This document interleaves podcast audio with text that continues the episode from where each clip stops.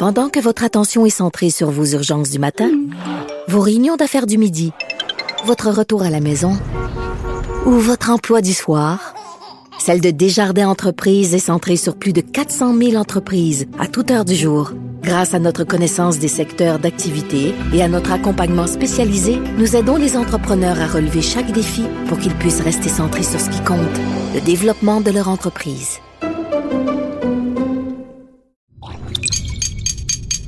Cube Radio. Sophie Durocher. Sophie Durocher. Sophie Durocher. Mon nom est Sophie Durocher. Sophie Durocher. Des opinions éclairantes qui font la différence. Cube Radio. Bonjour tout le monde, bon vendredi. Écoutez, quand on parle de bon timing, de bonne synchronicité, euh, dimanche à TVA, on va présenter le documentaire d'Annie Soleil Proto, La dernière maison.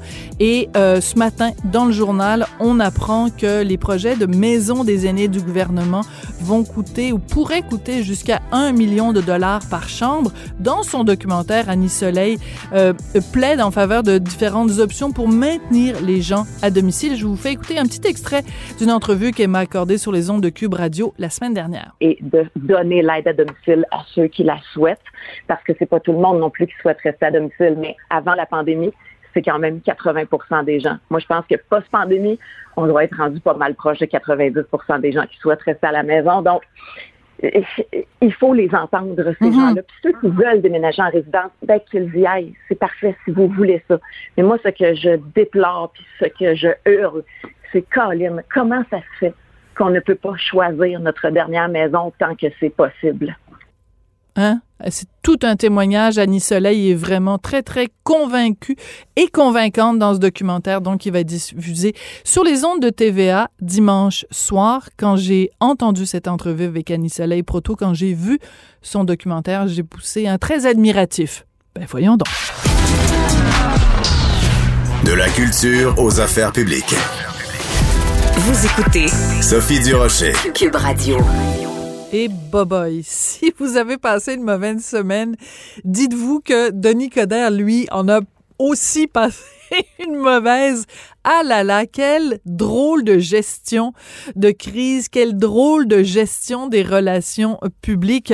Euh, chaque fois qu'il y a des- quelque chose dans l'actualité comme ça où quelqu'un euh, gère plus ou moins bien euh, une situation de crise, j'ai toujours envie de me retourner vers la même personne parce que j'ai confiance en lui, parce que j'aime ça lui parler.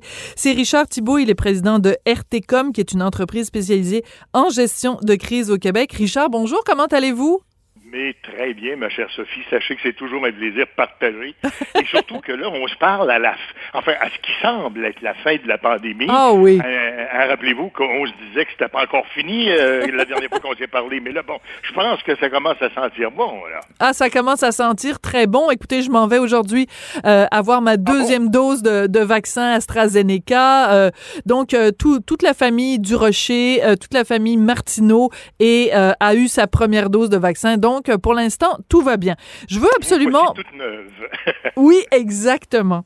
Euh, Richard, je veux absolument qu'on revienne sur cette semaine euh, très difficile pour euh, euh, Denis Coderre, donc ex-maire de Montréal, qui est candidat pour être à nouveau maire de Montréal. Je rappelle pour ceux qui seraient pas au courant, si vous êtes euh, resté caché sur une roche pendant les, les sept derniers jours, donc... euh, Samedi dernier, Denis Coderre euh, euh, se fait prendre en photo par un, un anonyme, quelqu'un sur euh, les internets, le prend en photo. Les en- le prend en photo. euh, manifestement, il est en train de tripoter un objet qui ressemble à un cellulaire. Et euh, lui, pendant plus de, de 24 heures, ne répond pas. Simplement, son attaché politique qui dit Monsieur Coderre n'est pas quelqu'un qui euh, texte au volant. Et après, il est allé se défendre lui-même dans les médias. On va écouter, euh, mon collègue Achille Moinet a fait un petit montage musical, parce que moi, je trouve ça très drôle, l'échange qu'il a eu avec Paul Larocque sur les ondes de TVA LCN. Donc, on écoute ça, un petit montage musical de Denis Coderre versus Paul Larocque. Mais pourquoi avoir attendu 48 heures, 24 heures au moins avant de le dire? On a l'impression que vous cachiez quelque chose encore. Là. Ben, je cache rien. Comment encore? Qu'est-ce que vous voulez dire? Ben, je sais pas, moi. Avez-vous quelque Ben, chose je à cache cacher? rien. Non? Non, non, mais vous me dites que je cachais quelque chose encore. OK. Qu'est-ce que je cache encore? Mais je sais pas, avez-vous quelque chose à cacher? Ben non, j'ai rien à cacher. Mais pourquoi pas avoir réagi tout de suite? OK. Qu'est-ce que je cache encore? Mais je sais pas, avez-vous quelque chose à cacher? Ben non, j'ai rien à cacher. C'est pourquoi pas avoir réagi tout de suite? Appréciez-vous, appréciez-vous Ah, ça, Richard? Quelle Oh, aventure. mon Dieu, Alors, Seigneur. Vous, écoutez, j'étais pour dire, vous, Sophie, qui euh, avez beaucoup lu, qui avez beaucoup voyagé, vous avez sûrement déjà entendu la vieille Maxime qui dit que à Rome, même la femme de César doit être au-dessus de tout soupçon. ah, ben c'est très, très Et- bien dit. Ben oui, tout à fait. Et on se retrouve un peu avec ce genre de choses. Vous savez, d'ailleurs, c'est d'autant plus intéressant que vous me posiez cette question-là à ce moment-ci, parce que c'est sûr qu'en matière de gestion de crise, en matière de ge- l'image est un élément, une composante importante de la vie d'un politicien. Et quand elle est mal gérée, souvent, c'est là que la crise commence. Mais bon, cela dit, il en demeure pas moins qu'on a eu deux exemples dans un passé récent. Il y a eu la mairesse de Montréal qui s'est fait prendre euh, avec une, enfin une, petite foule, lui a-t-on reproché à une table de restaurant. Et puis il y a eu le maire de, enfin l'ancien maire de Montréal, Denis Coderre, celui qui aspire à le redevenir, qui s'est fait prendre un peu la main dans le sac avec son cellulaire. Et voyez-vous, on a eu deux comportements diamétralement opposés. Dans le cas de la mairesse, elle a tout simplement avoué la chose, bon enfant, se disant, écoutez, je m'excuse, j'aurais pas dû faire ça, euh, ma foi, c'est, c'est un concours de circonstances, mais je reconnais que c'était pas une bonne idée. Puis voyez-vous, aujourd'hui, on n'en parle plus, on s'en rappelle peut-être même plus. Voilà. Tandis que du côté de Denis Coderre, plutôt que de dire, écoutez, c'est vrai, j'aurais pas dû, j'étais arrêté, je pensais pas qu'il y avait des conséquences. Effectivement, je venais de recevoir, j'attendais une communication importante, j'ai voulu vérifier si elle était rentrée, mais j'ai jamais eu l'in- l'intention de- de- d'enfreindre la loi. Et euh, je, je m'excuse, puis effectivement, je le ferai plus. On n'en parlerait plus aujourd'hui. Oui, ben tout à fait. Et d'autant plus que dans un cas comme dans l'autre, ce sont, ce sont des choses, des comportements dont on a tous été peut-être coupables à des degrés différents à un moment donné.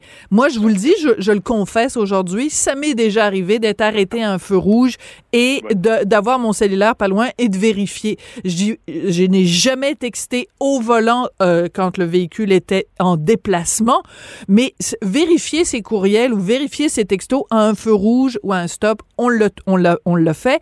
Et dans le cas de, de la mairesse Plante, je vais vous raconter quelque chose, Richard. Quand euh, l'histoire est sortie, euh, moi, j'avais abondamment commenté sur les médias sociaux en disant, coudon, elle a pas eu le mémo, comment ça fait qu'elle est pas au courant des règles? Et j'ai tout, tout, tout retiré après sur les médias sociaux, j'ai retiré mes tweets parce que je me disais ben le règlement, il est pas clair. Le règlement, il est confus. Le règlement, de toute façon, il est complètement gnochon parce que ça n'a aucun sens de dire aux gens, vous avez juste le droit, un adulte avec un autre adulte et un mineur, parce que, je veux dire, ça veut dire que, mettons, Richard et moi, on pourrait pas aller manger au restaurant avec un couple d'amis, ce serait juste Richard avec juste un ami de l'autre côté. Donc, à sa face même, le règlement est niaiseux. Bon, ça, c'est la première chose. Et, et pas clair, vous avez raison. Et pas clair, et pas clair. Par contre, mon collègue Jean, euh, Jean-François Roy, qui est absolument extraordinaire, il a écouté les deux entrevues principales qu'a données euh, Denis Coderre, donc celle à Paul Larocque et celle à Patrice Roy au téléjournal, et il a fait un petit montage très révélateur. On écoute ça. Ah ben oui. J'ai rien, j'ai rien texté. J'ai attendu la lumière rouge pour voir si tout était correct. Je l'ai replacé. Je l'ai capté rapidement. Au stop, j'ai arrêté. J'ai regardé si tout était correct. Il était un feu rouge ou il était un stop? Ah, ça, c'est évidemment, c'est sûr qu'à un moment donné, à force de répéter euh, la même histoire, pour pas dire la même menterie, ben on finit à un moment donné par se mêler dans ces menteries, puis euh, on dit des choses qu'on devrait pas dire. Ce serait, ça aurait été tellement simple. Et pourtant, je comprends mal, parce que Denis Coderre est quand même un politicien qui a de l'expérience, qui a déjà vécu des situations difficiles. Ça fait longtemps qu'il est en politique. Avant ça, il avait été à la radio, donc il connaît la scène publique depuis longtemps. Ça aurait été tellement facile de dire du départ, écoutez, j'ai fait une erreur, je m'excuse, je le ferai plus, puis effectivement, on ne devrait pas faire ça, puis j'encourage les gens à respecter la loi. Je veux dire, bon, Ouais. puis on n'en parlerait plus aujourd'hui. Mais la question que je me pose, Richard, est la suivante. Je ne peux pas croire que quelqu'un qui euh, organise une campagne à la mairie de la métropole principale du Québec euh, n'est pas euh, entouré de conseillers en communication. Est-ce que ça veut dire que les gens qu'il conseille ne sont pas compétents ou ça veut dire que les gens qu'il conseille, euh, Denis Coderre, ne les écoute pas? Ben, c'est ce que je vais vous dire. Encore faut-il, mais on aurait, on aurait les meilleurs conseillers de la planète. Encore faut-il les écouter. Et euh, moi, j'ai l'impression que Denis Coderre s'est senti piégé, mal pris. Euh, Puis bon, euh, un peu comme, euh, tu sais, on a tous vu l'annonce là. On a tous reçu le mémo. on a tous vu l'annonce du petit bambin de, de 3 ans, 4 ans qui se fait prendre les mains dans le plat de bonbons, puis qui dit à sa mère, non, j'étais pas là, j'étais pas là. Alors donc, c'est aussi banal et enfantin que ça, ce qui s'est passé. Mais chose certaine, c'est parce que ça, ça dénote ou ça révèle, si vous me suivez là-dessus, ça révèle un trait de caractère qui risque de le suivre longtemps. C'est qu'à un moment donné, voilà. quand on commet une erreur, ben vaut mieux l'avouer, mettre un genou par terre, dire je m'excuse, je recommencerai plus, que d'essayer de défendre l'indéfendable, puis finalement se retrouver dans une situation impossible. On voit souvent ça en, en, situation de crise, en gestion de crise, pour être franc avec vous, une organisation ou un politicien ou un homme d'affaires qui s'est mis dans une situation impossible en essayant de nier l'évidence. C'est un trait de caractère qu'on voit assez souvent, je vous le dis. En fait, qu'on voyait assez souvent, je devrais dire, chez les politiciens, par exemple. À une certaine époque, je me rappelle, euh, bon, j'ai suivi de très près de mon côté, pour des raisons professionnelles, les travaux de l'Assemblée nationale. Oui. Je me rappelle qu'à un certain moment donné, euh, il était hors de question qu'on admette même la chose qui était la plus évidente qu'on l'admette, parce que je veux dire, ça mettait ou bien nous ou bien le parti dans une situation impossible. Alors qu'aujourd'hui, je pense que le premier ministre Legault a un peu donné l'exemple, euh, ou a lancé le bal, en tout cas tout au moins, et euh, avec euh, le premier ministre Trudeau qui lui a peut-être exagéré, mais enfin, quoi qu'il en soit, on, s'excuse, puis on dit, regardez, j'ai fait une erreur, puis je m'excuse, je ne le referai plus. Euh, vous dites ça, révèle quelque chose du personnage, puis Dieu sait que Denis Coderre, avec la publication de son livre, avec sa, sa perte de poids importante, avec son relooking. Tu sais, il porte des espèces de petits vestons Ah un oui, peu yo. Euh, il a changé ses lunettes, il a changé sa coupe de cheveux. On a l'impression qu'il y a vraiment une opération de changement d'image. Mais ça donne quoi de changer la carapace extérieure si tu changes pas l'intérieur? Si tu ne fais pas un travail sur toi, si tu ne changes pas tes, tes, tes comportements désagréables, ton arrogance, euh, est-ce que c'est pas là-dessus que ces conseillers auraient dû euh, euh, faire un travail plus en profondeur? Tu sais, passer moins de temps à choisir son modèle de lunettes, puis passer plus de temps à euh, le, le briefer sur une façon de se comporter avec les médias, de se comporter avec le grand public. C'est intéressant ce que vous dites là. Ça me rappelle les vieilles, je dis bien les vieilles intentionnellement, les vieilles traditions politiques d'un autre âge, d'une autre époque.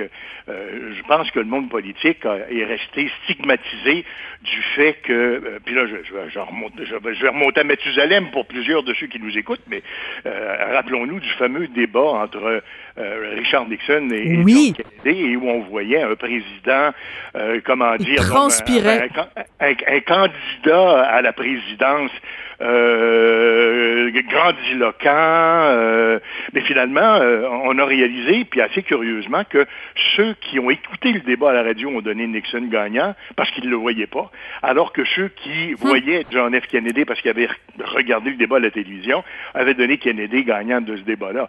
Alors donc, c'est pas d'hier qu'on parle de l'image. Quelle bonne comparaison.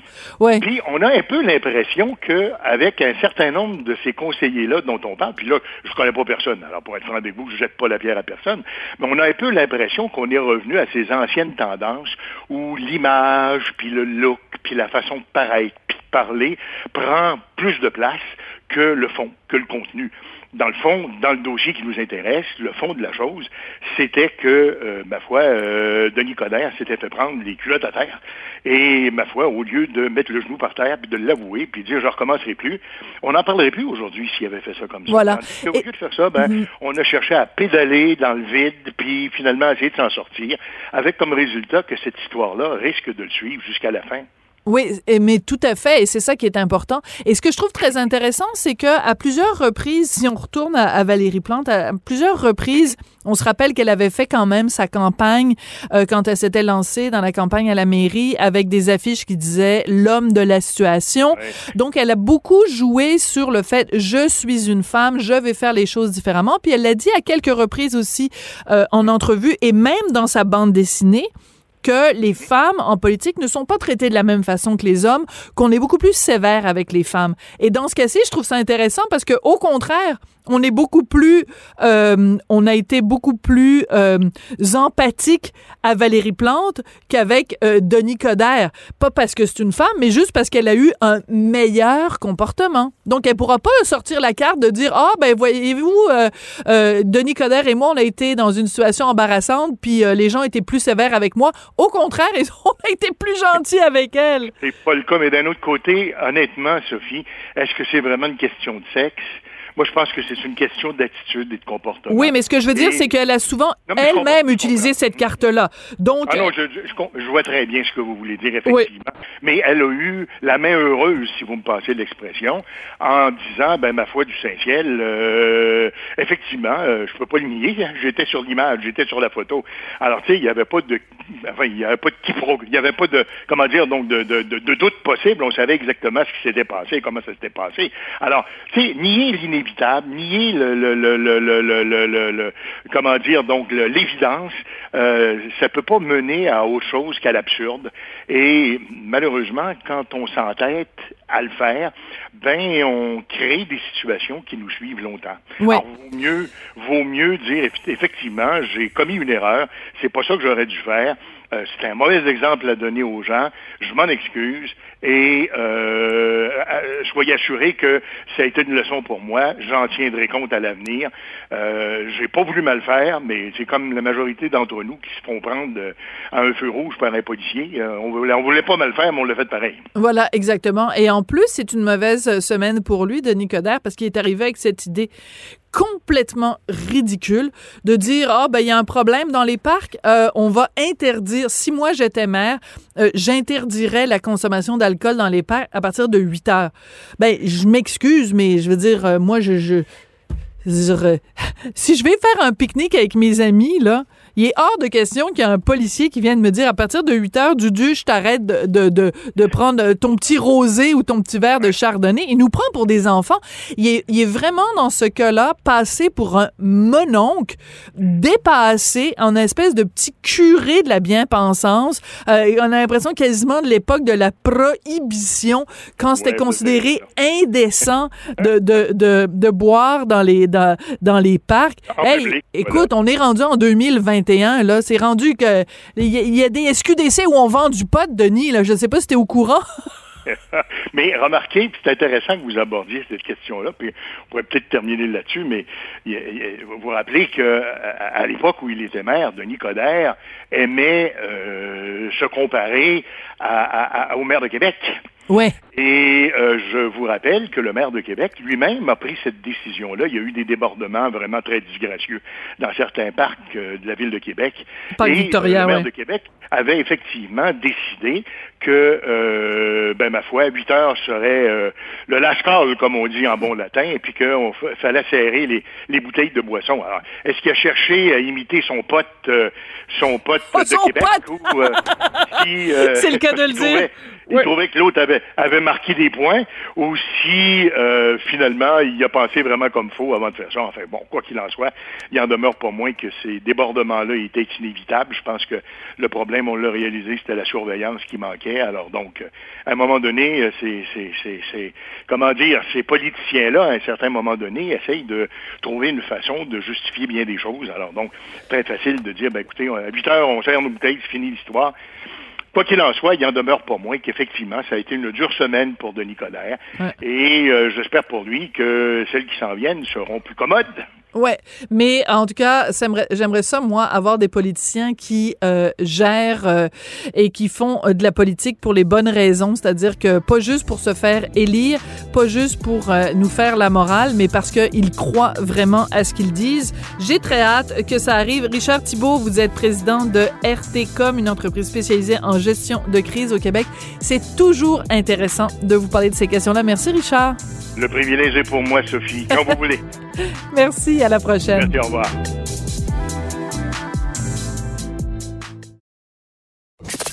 Avertissement. Cette émission peut provoquer des débats et des prises de position pas comme les autres. Vous écoutez Sophie Durocher. Éthique, éthique, éthique. Euh, le code d'éthique euh, au Québec est-il trop sévère pour euh, les ministres? En tout cas, cette semaine, le ministre Pierre Fitzgibbon s'est retiré du Conseil des ministres. Eh ben, ça, ça, évidemment, ça a occupé beaucoup, beaucoup de discussions cette semaine. On va en parler avec Jean-François Lisée, ex-chef du Parti québécois, chroniqueur, journaliste, auteur et toutes sortes d'autres choses. Jean-François, bonjour. Bonjour, Sophie. Il y a une différence que les gens parfois n'arrivent pas à bien saisir, c'est la différence entre un conflit d'intérêt et une apparence de conflit d'intérêt. Dans ce cas-ci, je pense qu'il y a personne qui pense que euh, M. Fitzgibbon aurait profité financièrement de ces différents investissements. Mais il reste que quand tu es ministre, tu es obligé de te conformer au code d'éthique qui est en vigueur, à moins que tu veuilles changer le code d'éthique. Qu'est-ce que tu penses de toute cette histoire qui s'est déroulée cette semaine? Ben, je pense que c'est certain que lorsqu'on est législateur, lorsqu'on est ministre, on n'a pas le choix que de se conformer à la loi.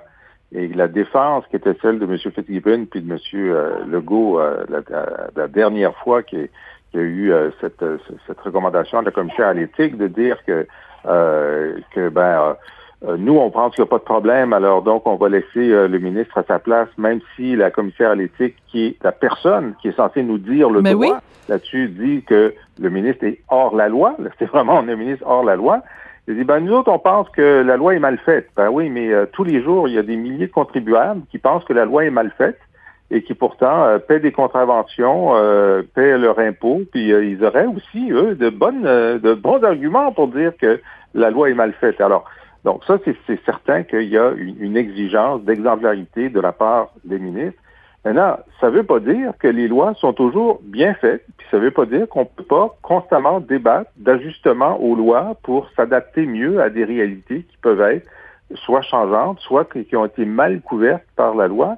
Et même la commissaire à l'éthique, dans un rapport qu'elle avait remis euh, il y a une couple d'années, avait dit que ben il y, a, quand même des ajustements qui devraient euh, être apportés pour euh, les cas qui ne sont pas prévus euh, au Code éthique. Et, moi, je suis dessus, et je sais que tout le monde n'est pas d'accord avec ça, qui pense que oui, euh, le cas de M. Fitzgibbon est un cas qui pourrait être géré autrement et qui ne devrait pas faire en sorte qu'on se prive de sa de sa présence au Conseil des ministres, alors que, comme tu l'as dit, il n'y a aucune preuve de conflit d'intérêt. Il y a seulement un conflit d'intérêt potentiel mm-hmm. qui peut être géré autrement que par l'obligation qui lui serait faite de perdre de l'argent. On dit un million. Il perdrait pas un million, mais il perdrait peut-être un demi-million. Mais c'est quand même beaucoup d'argent, un demi-million, même pour lui, qui par ailleurs est milliardaire. Oui, milliardaire, pas millionnaire, milliardaire. Oui, oui, oui, parce qu'il y avait un investissement dans une entreprise. Oui, euh, qui a été vendu 3 milliards, oui. Ouais. Pour, un milliard, oui. Mm Ouais, non, tu as, bien raison de le, de le rappeler. Écoute, euh, Michel Leblanc, qui est donc euh, à la tête de la Chambre de commerce de Montréal, avait écrit l'autre jour, quand, la, quand la nouvelle est sortie, que M. Fitzgibbon sortirait du Conseil des ministres et qui redevenait simple député, qui avait écrit, puis j'essaie de le retrouver, j'ai pas la formulation exacte, mais en gros, il disait, quel dommage que pour des raisons politiques, on se prive de quelqu'un qui a été un, ministre absolument exemplaire, exceptionnel, surtout en cette période si difficile de pandémie. Euh, est-ce que c'est est-ce qu'on devrait avoir un code d'éthique à à géométrie variable selon la compétence de la personne. Parce que je trouve que utiliser l'argument de dire oh il est tellement bon, pourquoi le, le, règlement s'applique à lui, c'est comme si tu disais euh, à quelqu'un bon ben on te remettra pas de contravention euh, si tu roules à 130 euh, km/h sur l'autoroute parce que oh mon Dieu j'aime donc tes chroniques que t'écris dans le journal de Montréal. Est-ce qu'il y a du vécu ben, derrière cette question? Non non non non non non. non, je je je, je, je prends un exemple exemple hypothétique, ça pourrait être aussi, euh, euh, tu sais, mettons Ricardo qui se fait arrêter sur l'autoroute, puis le, le, le, policier lui dit, je vous remets pas de, de, de, contravention parce que ce serait tellement dommage de mettre une contravention à quelqu'un qui prépare un tellement bon spaghetti carbonara. Ben, on s'en fout, là, on s'en toche. Euh, rendu là, excuse-moi, j'ai été un petit peu excessive dans mon vocabulaire. D'accord. Alors, mais c'est un très bon point parce que non, il ne faut pas que les codes et les lois soient à géométrie variable selon la personne. C'est ça la, force de la loi, c'est qu'elle s'applique à tous, peu importe ta condition sociale, ta popularité ou tes grains de beauté. Euh, et, donc, euh, Monsieur, euh, Monsieur Fitzgibbon euh, était hors la loi et il l'est toujours. Il est toujours. Ben, je reviens à ce que dit Michel Leblanc. Bon, est-ce que c'est un ministre exceptionnel, etc. C'est un peu trop tôt pour le dire. Hein. Il est là depuis deux ans. Euh, à part cette affaire-là, il a aussi été blâmé pour avoir eu des liens trop proches avec un lobbyiste. Mm aurait dû savoir qu'il ne devait pas avoir ces liens-là. Donc, je pense pas qu'il est exemplaire. Et je pense qu'il est très actif. Euh, je pense qu'il faut lui donner la chance au coureur, mais euh, bon, très bien que Michel Leblanc trouve qu'il est exemplaire. je pense qu'il faut, euh, il faut prendre un petit peu de recul. Cela dit, euh, effectivement, il est normal que euh, des gens qui vont en politique sachent quel sera leur salaire une fois qu'ils sont en politique. Ça veut dire pour beaucoup d'entre eux une baisse de rémunération. Ils le mhm. savent avant d'arriver. Ben oui. Et donc, pendant qu'ils sont députés ou ministres, ils vont avoir une rémunération moindre que celle qu'ils avaient avant. C'est vrai pour des gens d'affaires, c'est vrai pour des avocats, c'est vrai pour des radiologistes, c'est vrai pour toutes sortes de monde. Bon. Mais est-ce que le code d'éthique devrait faire en sorte que dans des cas très particuliers, des gens qui ont des investissements privés pour lesquels il n'y a pas de marché de revente facile soient euh, pénalisés davantage que ceux qui ont des actions en bourse et qui sont faciles, des actions qui sont soit faciles à vendre ou faciles à mettre dans des mm-hmm. euh, dans des fiducies sans droit de regard. Et c'est ça l'inégalité oui. euh, inhérente à, au code en ce moment qui pose un problème particulier qui pourrait se, se reproduire dans le futur et pour lequel euh, une, euh, une, autre, un autre encadrement éthique pourrait être envisagé, mm. pourrait être conçu et la commissaire pourrait avoir plus de discrétion pour dire, bon, ben, dans ce cas-ci, on voit bien qu'il y aurait une perte financière importante. Euh, je vais faire en sorte que cet investissement soit derrière un mur de Chine et que ce soit quelqu'un d'autre qui s'en occupe. Le problème de Fitzgibbon, c'est qu'il est ministre de l'économie. Ben non, mais c'est ça. C'est pas comme s'il était ministre de, de je sais pas, de l'agriculture ou ministre de la culture, mais même même ministre de la culture, tu te rappelles, euh, la ministre de la culture, il y avait quelqu'un qui travaillait avec elle euh, et euh, donc qui avait qui avait son euh, sa, sa, propre boîte de de de production euh, musicale, si je ne m'abuse, et euh, qui finalement euh, s'est retiré de, de, la boîte parce que, écoute, la, sa compagnie recevait des subventions de quel ministère? Du ministère de la Culture. Ben bon, alors... et encore une fois, on ne dit pas que ce monsieur s'est placé en conflit d'intérêt, mais il y a évidemment apparence de conflit d'intérêt énorme, là. Oui. C'est ça. Alors donc, non, géométrie variable, non, mais les lois évoluent parce que on, trouve des cas où la loi était mal conçue ou a un, effet secondaire qui était imprévu. Et dans ce cas-là, bon, ce qui est intéressant, c'est que là, jamais l'opposition va permettre de modifier le code d'éthique pour régler le cas euh, de, de M. Euh, Fitzgibbon. Donc, sa seule chance de revenir au Conseil des ministres, c'est de vendre cet investissement. Euh, là, c'est clair que M. Legault a fait une énorme publicité à tous ceux qui voudraient régler le problème et acheter les, euh, les, investissements de M. Fitzgibbon. Il a dit en entrevue qu'il avait reçu une trentaine ou une cinquantaine de courriels de gens qui étaient prêts à participer et à l'acheter. Peut-être qu'ils peuvent faire un, crowdfunding. Est-ce qu'il y a des amis de Fitz qui vont créer une compagnie euh, Sauver Fitz? Bon, alors ça se peut qu'ils puissent le vendre assez rapidement et qui reviennent au Conseil des ministres. Mais euh, il est encore hors la loi parce que normalement, maintenant qu'il est député, il est censé mettre cet investissement privé, ce qu'il ne pouvait pas faire quand il était ministre, comme député dans une fiducie sans droit de regard, sans dire à la fiducie quoi, dire, quoi faire avec cet investissement, il fait que il ne devrait jamais savoir si l'investissement a été vendu à quelqu'un d'autre. Alors, on pourrait être dans une situation où hmm. sa fiducie a vendu, donc la, condition de son retour au Conseil des ministres vient d'être levée, mais lui n'a pas le droit de le savoir, donc n'a pas le droit de retourner au Conseil des hmm. ministres. Alors, c'est pourquoi le, Premier ministre euh, refuse d'accepter la recommandation de la commissaire, laisse son député en situation d'illégalité, c'est-à-dire qu'il ne met pas son investissement dans un... Dans fait du sans droit de regard, ouais. Ce qui fait qu'il va y avoir une autre plainte et la commissaire devra dire qu'il est toujours hors la loi. Euh, et, donc, ça, ne sera pas fini tant que la vente n'aura pas lieu. OK. Moi, je veux te poser la question euh, plus large. Euh, est-ce que parce que il y a, y a, des gens qui disent bon ben là c'est la vous allez euh, enlever le goût à quelque entrepreneur que ce soit d'aller se lancer en politique parce que ils n'auront pas les coups des franges puis il va falloir le prix euh, financier à payer pour se lancer en politique va être trop euh, élevé. Il y a plus personne qui va vouloir donc on va se priver tout un bassin d'entrepreneurs au Québec qui sont des gens qui peuvent apporter une contribution formidable en politique, mais les obstacles vont être trop élevés. Est-ce que tu penses que c'est un bon argument? c'est un vrai, argument pour euh, tous ceux qui ont un investissement privé, parce qu'en plus, il y a des précédents. Il y avait le ministre libéral Wissel qui avait une entreprise d'asphalte et qui devait vendre son entreprise familiale s'il voulait rester mhm. ministre. Il a choisi de ne pas rester ministre. Il y a le cas de Pierre Arcan qui avait un investissement dans, euh, dans une, société de médias qui a dû vendre à perte.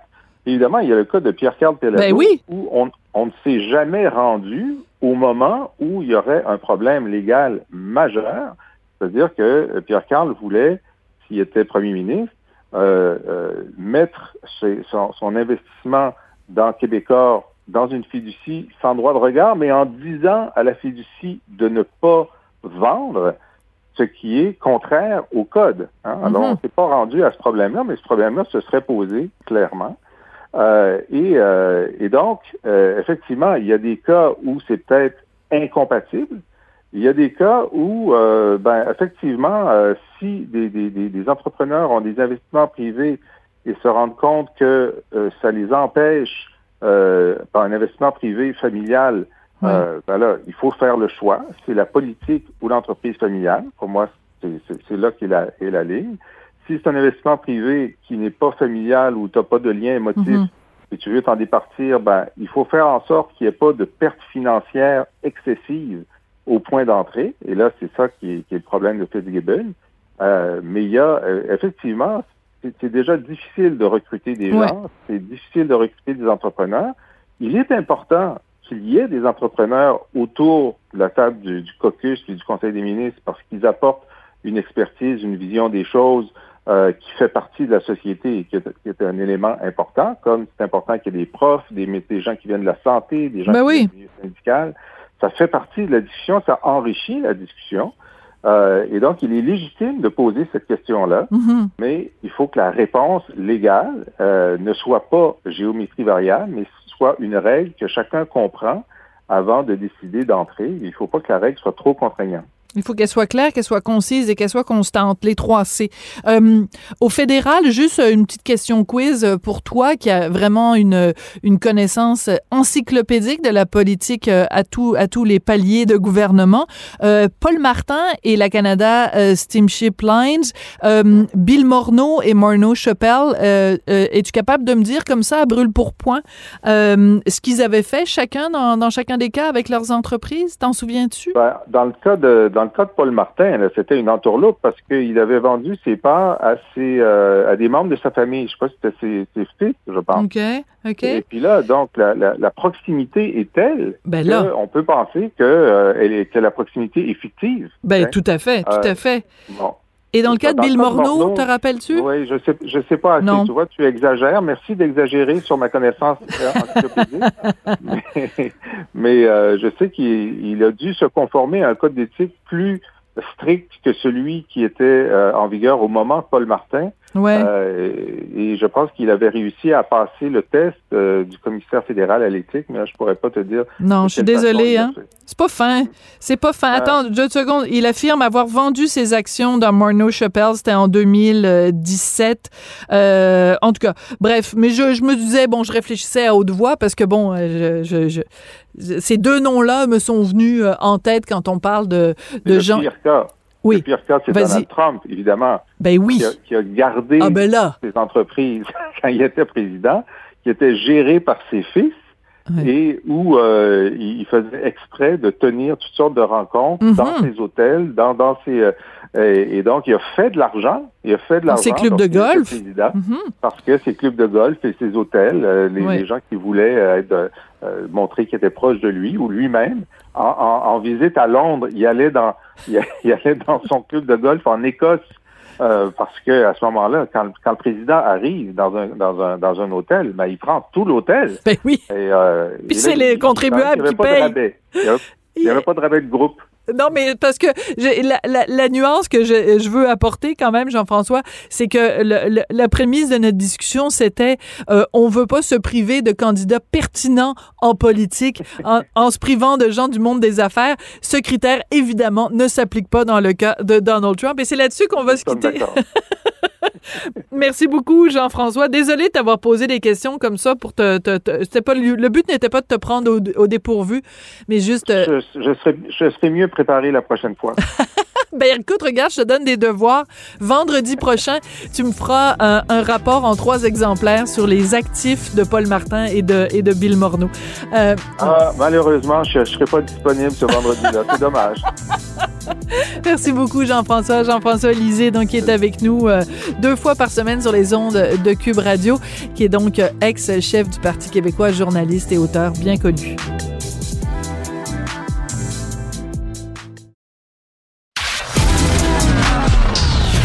De la culture aux affaires publiques. Vous écoutez Sophie Durocher. Cube Radio.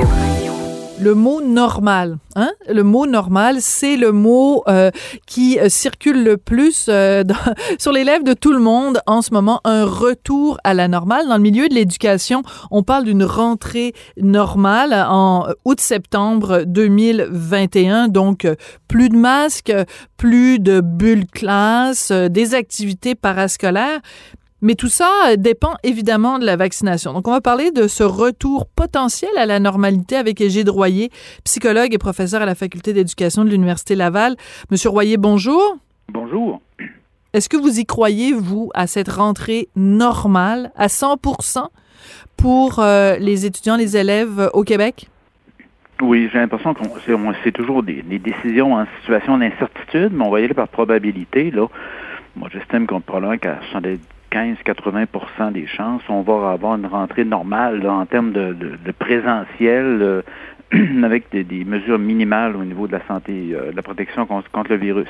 Ce, que, ce qui ne sera pas normal ou ce qu'il va falloir continuer à, à appliquer, c'est un certain nombre de mesures par rapport à des jeunes qui, sur le plan d'apprentissage ou même sur le plan de la santé mentale, ont souffert ou ont vécu des situations plus pénibles que d'autres, que ce soit en termes de retard d'apprentissage ou certains problèmes d'adaptation. Ça, il y a des mesures qui doivent être poursuivies. Dans ce sens-là, on va avoir des mesures supplémentaires à ce qu'on a connu, je sais pas moi, à la rentrée de 2019, par exemple. Mhm. Alors, donc, on va le séparer en deux, si vous le permettez, euh, Égide. Euh, apprentissage d'un côté, santé mentale de l'autre. Qu'est-ce qui, euh, pendant toute cette pandémie, avec les mesures sanitaires en place, qu'est-ce qui a été le plus grand obstacle en termes d'apprentissage?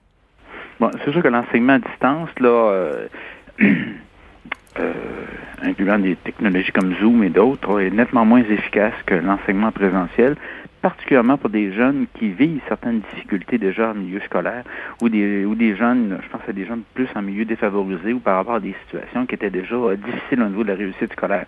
Ça, c'est le premier facteur. Le deuxième, puis je vais vous le euh, décrire très concrètement, vous enseignez, je sais pas moi, en cinquième année euh, Mhm. vous avez un groupe de 25-26. Probablement qu'en septembre, vous allez faire un certain nombre de mises à niveau, ou de, de je dirais pas de récupération, tout au moins mise à niveau, parce que ça n'a pas été une année ordinaire qu'auront vécu vos jeunes qui vous arrivent dans votre classe. Mais après avoir fait cette mise à niveau-là, vous, allez probablement constater déjà septembre, encore plus clairement là, dans le courant du mois d'octobre 2021, que vous avez un noyau de jeunes qui s'écartent de la moyenne de votre groupe de classe en termes de, je sais pas, niveau de compréhension de lecture, niveau d'habileté en mathématiques. Et probablement que cet écart-là, il y a toujours des jeunes qui s'écartent de la moyenne du groupe. Oui. Mais probablement que ce groupe-là va être un petit peu plus gros que d'habitude. Et on travaille toujours avec la proportion d'environ 30% des jeunes qui vont avoir besoin de certaines mesures particulières d'appui. Il y en a un certain nombre d'ailleurs qui sont déjà en place, mais qui devront perdurer euh, probablement tout l'an prochain et possiblement même l'année suivante.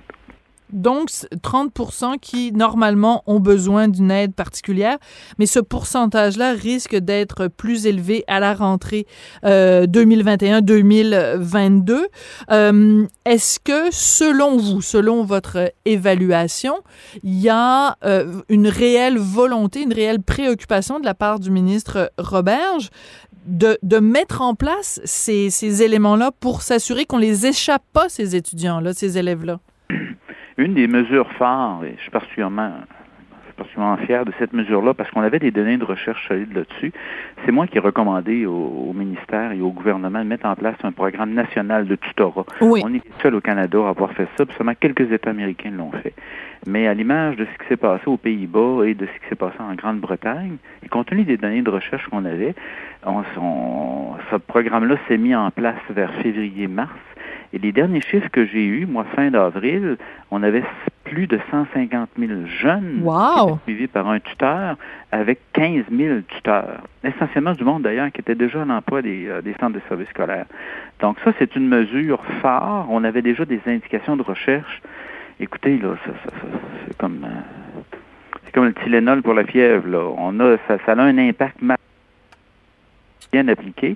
Et dans ce contexte-là, euh, c'est une des mesures qui devra Mhm. continuer. Le travail qui s'est fait, entre autres, pour Alloprof et euh, Tel Jeune aussi, c'est d'autres ont été amplifiés et qui devront être maintenus. Mais ça, au moins, on- écoutez, moi, je suis particulièrement fier là, de l'impact que ça peut avoir et que pour une fois au Québec, on soit en situation sur des mesures comme celle-là.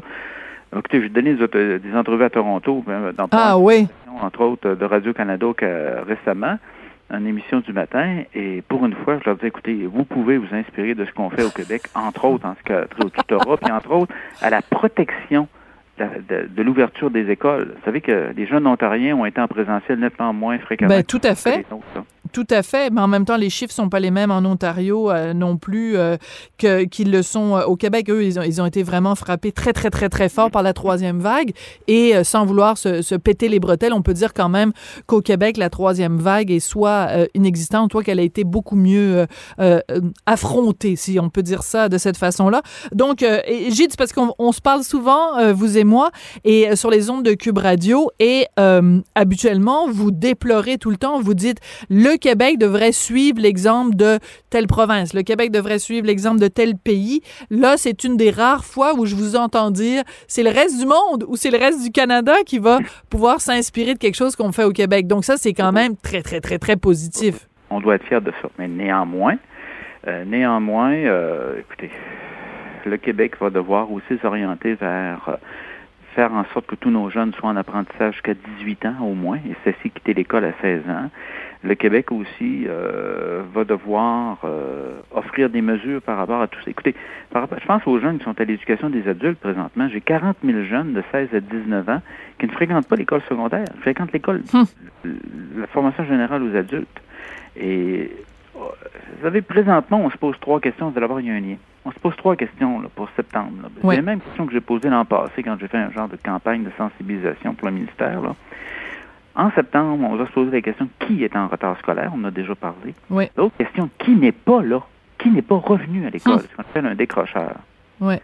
Et par, sur ces questions-là de décrochage, moi, j'émets l'hypothèse que probablement la majorité de nos jeunes euh, qui ont tellement manqué de contact avec les autres jeunes cette année, j'ai l'impression Ah. que la majorité des jeunes du secondaire vont revenir à l'école secondaire. Mais présentement, c'est à l'éducation des adultes qu'on se pose des questions. Ouais. Les taux de décrochage de 30 à 40% circulent.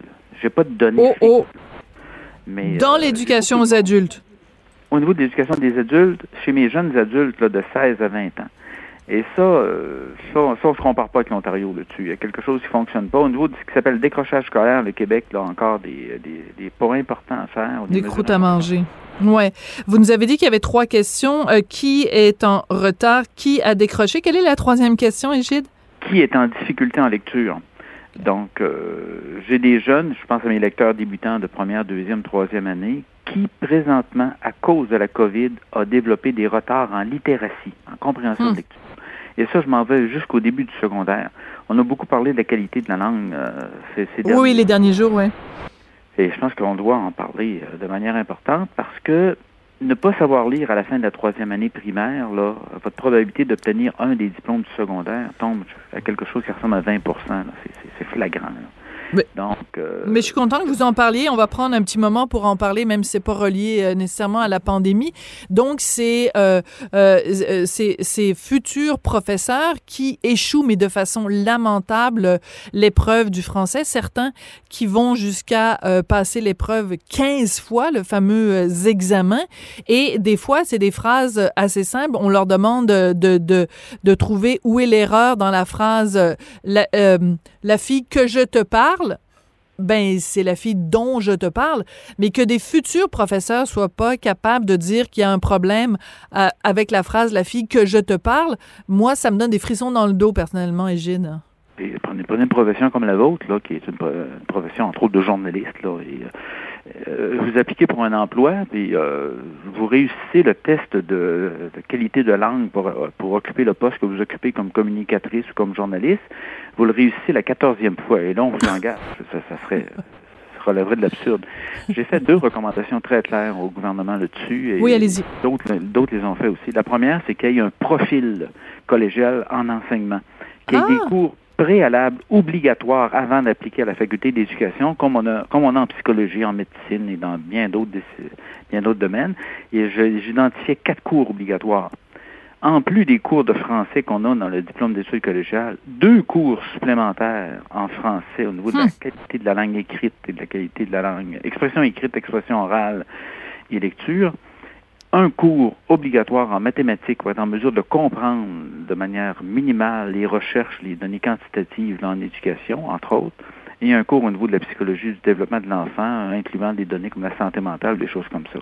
Hmm. Ça, c'est la première recommandation, un profil éducation collégiale. Ouais. Et le deuxième? La deuxième, c'est que l'examen est préalable à l'admission. Moi, j'ai de- fait une demande d'admission à l'université Mais X oui. en enseignement. Dans, lors de ma demande d'admission, dans les tests d'admission, Hmm. Je dois réussir le test de français. Ben, c'est comme euh, si, ben, prenons un exemple. Je vais faire euh, un peu de démagogie. On, Mhm. Il nous viendrait pas à l'idée d'accepter dans une faculté de médecine un médecin qui sait pas faire la différence entre euh, le, le, le, le fémur et le péroné. Ben, je veux dire, c'est pas normal d'accepter dans une faculté d'éducation quelqu'un qui est pas capable de faire la différence entre l'imparfait et le passé composé. Et dans cette perspective-là, là, vous l'avez sur, vous, vous le présentez par rapport à des habiletés associées à la profession, mais l'autre élément, c'est la cote R de force du dossier collégial. En médecine, c'est 35. Les derniers admis dans certaines facultés d'éducation, la cote R est de 22, Ouch. voire 20. Mais je veux pas dire que c'est des cancres, mais je vais le dire, ce sont des cancres. comme dans les derniers. mais écoutez, la, la majo- majorité de mes enseignants vont bien. Euh, nos candidats Oui. sont bons, mais le dernier, il y a un tiers, là, on se pose des, des sérieuses questions. oui. Et écoutez, là, la admettons, vous admettons qu'on met les recommandations en question, là, les deux, les deux que j'ai faites, là, sur d'avoir un profil enseignement collégial. Vous avez des cours obligatoires pour entrer en faculté d'éducation. Alors, présentement, il n'y en a pas, là, à Mm. part le diplôme d'études collégiales. Et entre autres, je pense à mathématiques, je pense les deux cours de français, et que l'examen soit, la deuxième condition de l'examen soit, le, le texté soit, le test en question soit obligatoire avant de rentrer. Vous allez avoir des places qui vont se libérer en faculté d'éducation, il va y avoir des trous. Mm, mm, Il y a mm. une perte de financement des universités, je vous dis tout de suite, là, vous ne serez pas capable de combler l'ensemble des places disponibles. Donc là, on a, la on a une pression qui s'appelle financière des universités, puis on a une pression qui s'appelle aussi manque d'enseignants présentement dans le réseau. Ouais. Euh, C'est Égide, Dans ce contexte-là, Mhm. L'idée d'avoir d'a- d'aller de permettre à des gens qui ont déjà un bac en littérature, un bac en mathématiques ou un bac dans des Ben voilà. de refaire un an ou deux, de passer à l'enseignement, ça c'est une c'est une forme d'ouverture qui qui est importante. Tout à fait. Je m'excuse de, de, de vous faire bifurquer, mais quand on a commencé euh, l'entrevue, on avait identifié deux sources d'inquiétude ou enfin de préoccupation, les apprentissages, mais aussi la santé mentale, et je m'en voudrais vraiment de pas revenir là-dessus. Euh, cette rentrée euh, de, de septembre 2021, pour qu'elle soit normale, qu'est-ce qu'on peut mettre en place comme mesure pour assurer la santé mentale des, des élèves? Le fait de revenir à la normale va avoir un effet par rapport à des jeunes qui avaient vécu certains problèmes, associés peut-être au de la dépression, de l'anxiété ou des émois dépressifs, des choses comme ça. Le fait de retomber à la normale, d'avoir du parascolaire, d'avoir des activités sportives, de revoir ses amis, de dîner avec ses amis au lieu de dîner tellement. midi, déjà, vous avez une intervention universelle. là, La récréation, Égide, mon fils, là, il- il- il pleure toutes les larmes de son corps de ne pas pouvoir faire la récréation avec ses amis. Il est obligé de prendre la récréation avec la bulle classe, mais son meilleur ami n'est pas dans la bulle classe. Je veux dire, c'est- c'est désespérant. Ça, le- ça, le- le- de rouvrir, d'enlever Ouais. les, les- les- d'enlever les, les- les structures qu'on avait mises, là, va, en soi, ça va faire du bien. Mais il demeure quand même un certain nombre de jeunes qui ont vécu des situations d'isolement, d'anxiété. Ou, euh, et là, il y, a, il y a des programmes exemplaires qu'on a présentement ou des manières d'intervenir en sous-groupe avec des jeunes qui ont des problèmes Hmm. d'anxiété. Il y a des choses qu'on peut recommander aux enseignants en classe. J'ai un bouquin là, qui va sortir là, Ah oui? euh, en, en janvier. On pourra s'en reparler sur le- comment intervenir en classe directement avec des problèmes d'anxiété ou ce Hmm. type de difficultés-là. Mais je, je pense à deux programmes. Il y en a un qui existe qui s'appelle Pare-choc, OK. comme Pare-choc d'auto, là. Oui. Euh, programme de Diane Marcotte, qui est c'est un programme en sous-groupe pour travailler avec des jeunes qui vivent certaines difficultés d'anxiété ou de dépression. D'accord. Et le deuxième, rapidement? Oui. Et l'autre programme, c'est le programme là, Zen Études. Tous les jeunes qui passent du secondaire au collégial, là, qui vivent aussi certaines difficultés d'anxiété ou de dépression. Ça, c'est des programmes exemplaires, des choses que je peux appliquer, moi, psychologue, travailleur social ou intervenant en milieu scolaire. Excellent. Bon, ben c'est très, euh, c'est donc il faut il faut euh, se concentrer sur ce que vous nous avez dit. Déjà, juste le fait de retourner à une certaine normalité, de retourner à une certaine socialisation, déjà ça va euh, quand même contribuer énormément à diminuer l'anxiété euh, chez les jeunes. En tout cas, on se croise les doigts, les doigts, pardon, pour que tout ça se fasse et que la vaccination se fasse aussi parce que l'un va pas sans l'autre pour la rentrée de septembre. Égide, c'est toujours euh, intéressant de vous parler. Je rappelle que vous êtes euh, psychologue et professeur à la faculté d'éducation de l'Université Laval. Merci, Égide. Portez-vous bien. Merci. Eh bien, l'émission est terminée. Ben, l'émission n'est pas juste terminée, la semaine est terminée. TGI. F. Merci beaucoup d'avoir été là toute la semaine. Je veux remercier particulièrement Jean-François Roy à la mise en onde, à la réalisation, à l'idée. Hein? Il arrive toujours le matin avec des idées. Sophie, on pourrait jouer tel extrait, on faire ci, on faire ça. J'adore ça, ce sens de l'initiative. Merci aussi à Florence Lamoureux, Jérémy Savard et euh, Maude Boutet, Luc Fortin, tout le monde qui euh, met l'épaule à la roue à la recherche. Merci beaucoup. Passez une excellente fin de semaine. Moi, je m'en vais me faire vacciner ma deuxième dose. On s'en reparle de ça lundi.